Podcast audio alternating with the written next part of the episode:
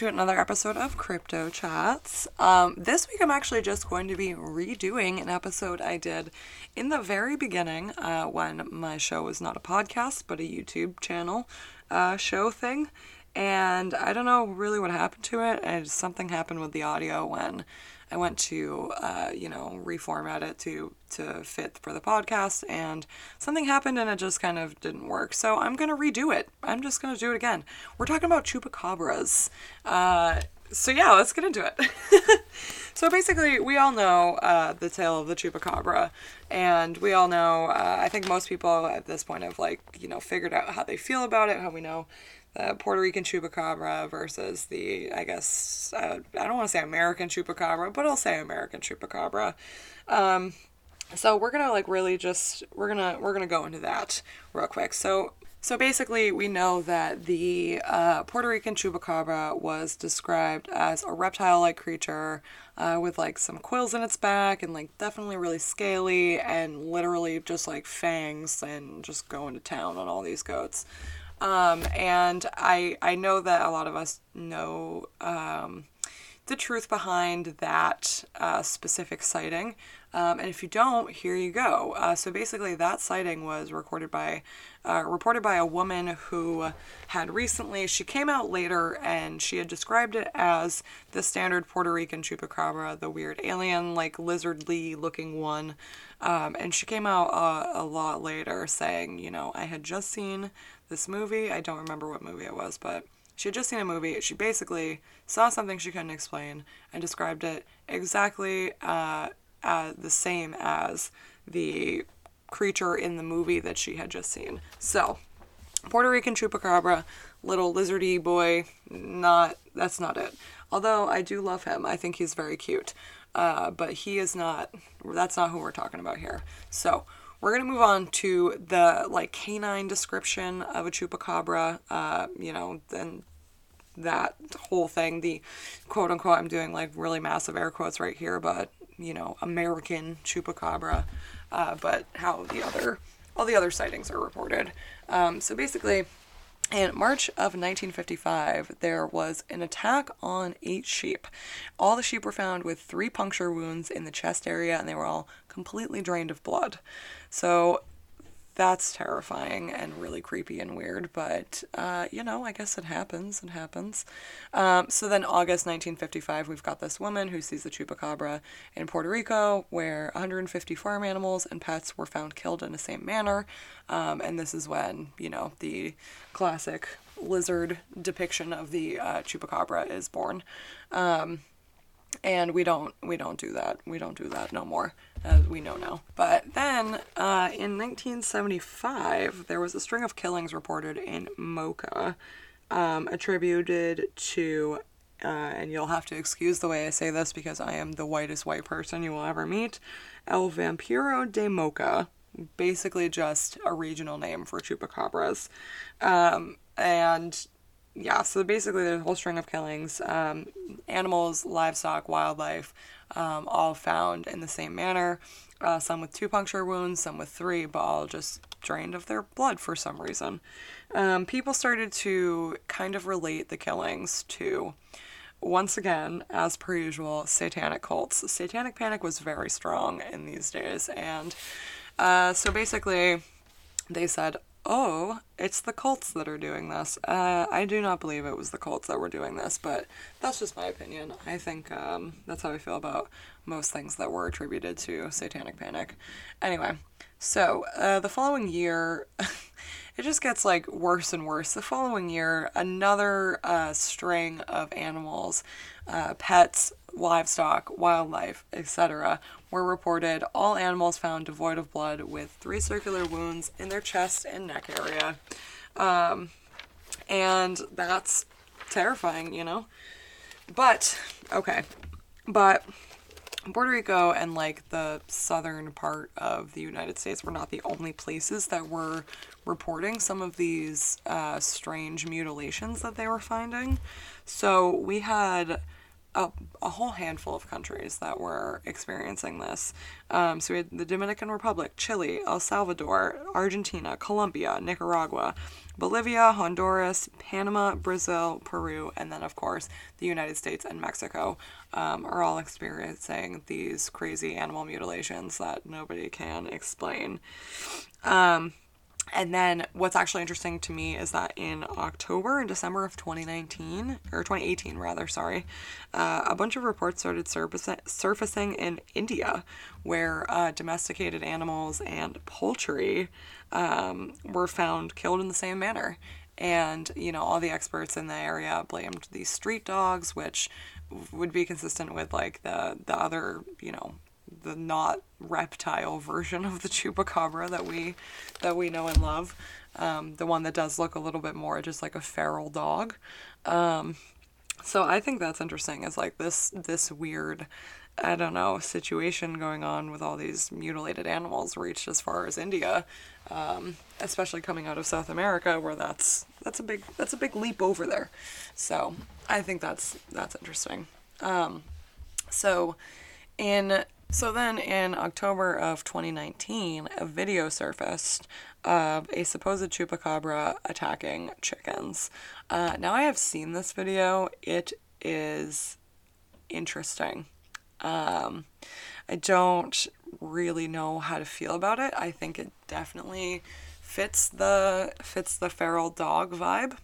Um, as far as it being a chupacabra, don't know about that. I think one of the things that that really gets people in these um, situations and, and kind of makes you jump from, oh, well, it could have been a wild dog attack to it's a chupacabra is the fact that there's no blood found um, in these situations.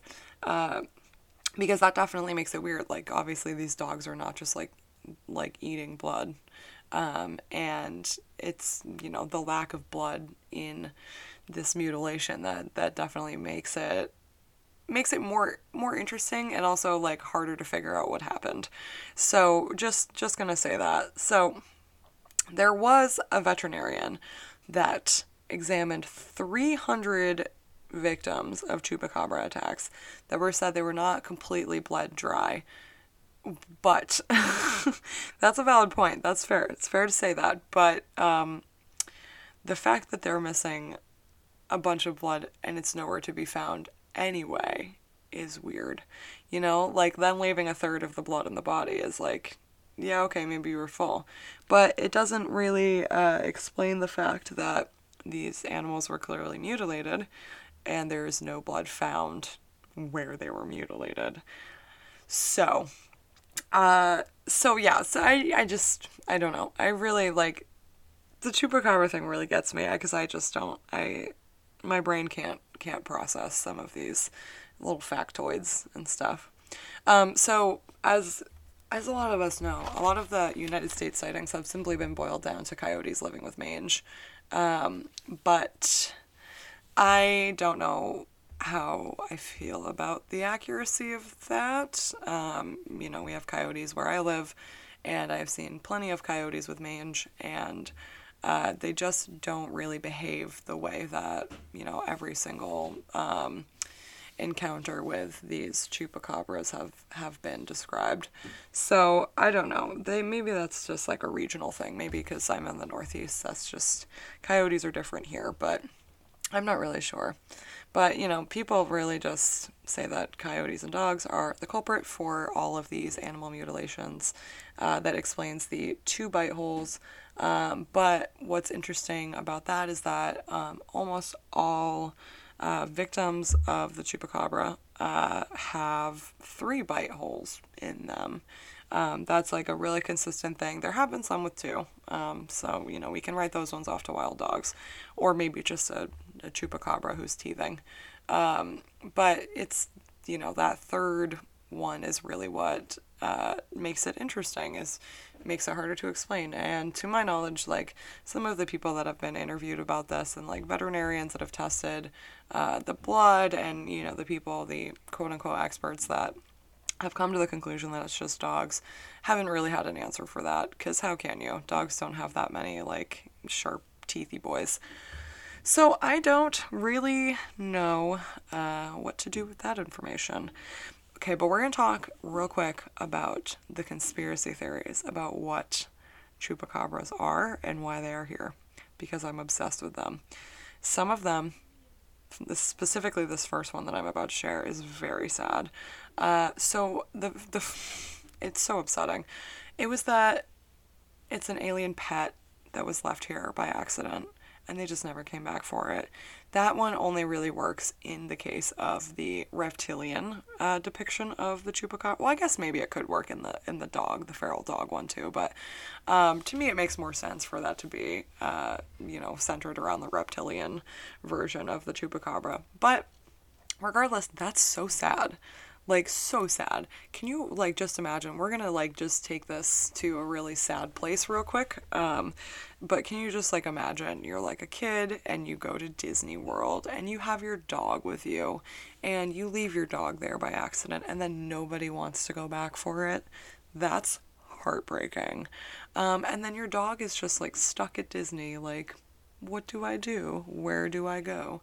Who am i um, and it's just sad, and I'm just upset. Um, and I think the leaving it here on accident part is what makes it more sad.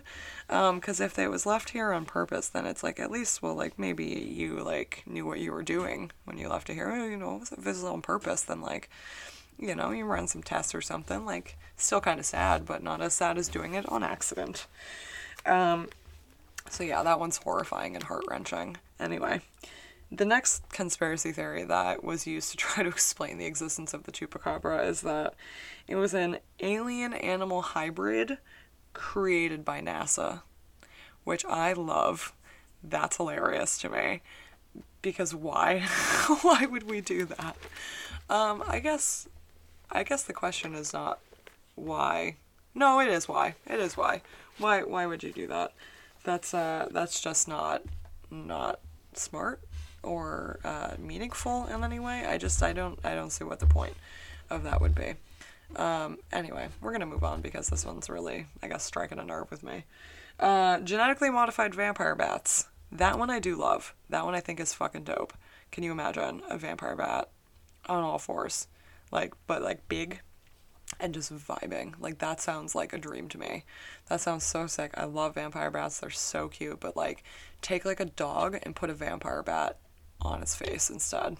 And that's like that's so cool. I that's that's my envision of how uh, a chupacabra really looks personally. And then obviously we've got the the final boring conspiracy theory that it's just a wild dog, which I'll say is the most realistic, but it is the most boring also. So yeah, there you guys go. That's uh just basically a redo of an episode that I did uh last fall that just did not uh, process properly, I suppose. Um, so yeah, that's what I got for you guys. Uh, I feel like everyone's got a, a, very formed opinion on, on what chupacabra is at this point, so I don't think I'm swaying anybody in, in any direction there with that information. But yeah, thanks so much for listening, and I will see you guys next time. Bye.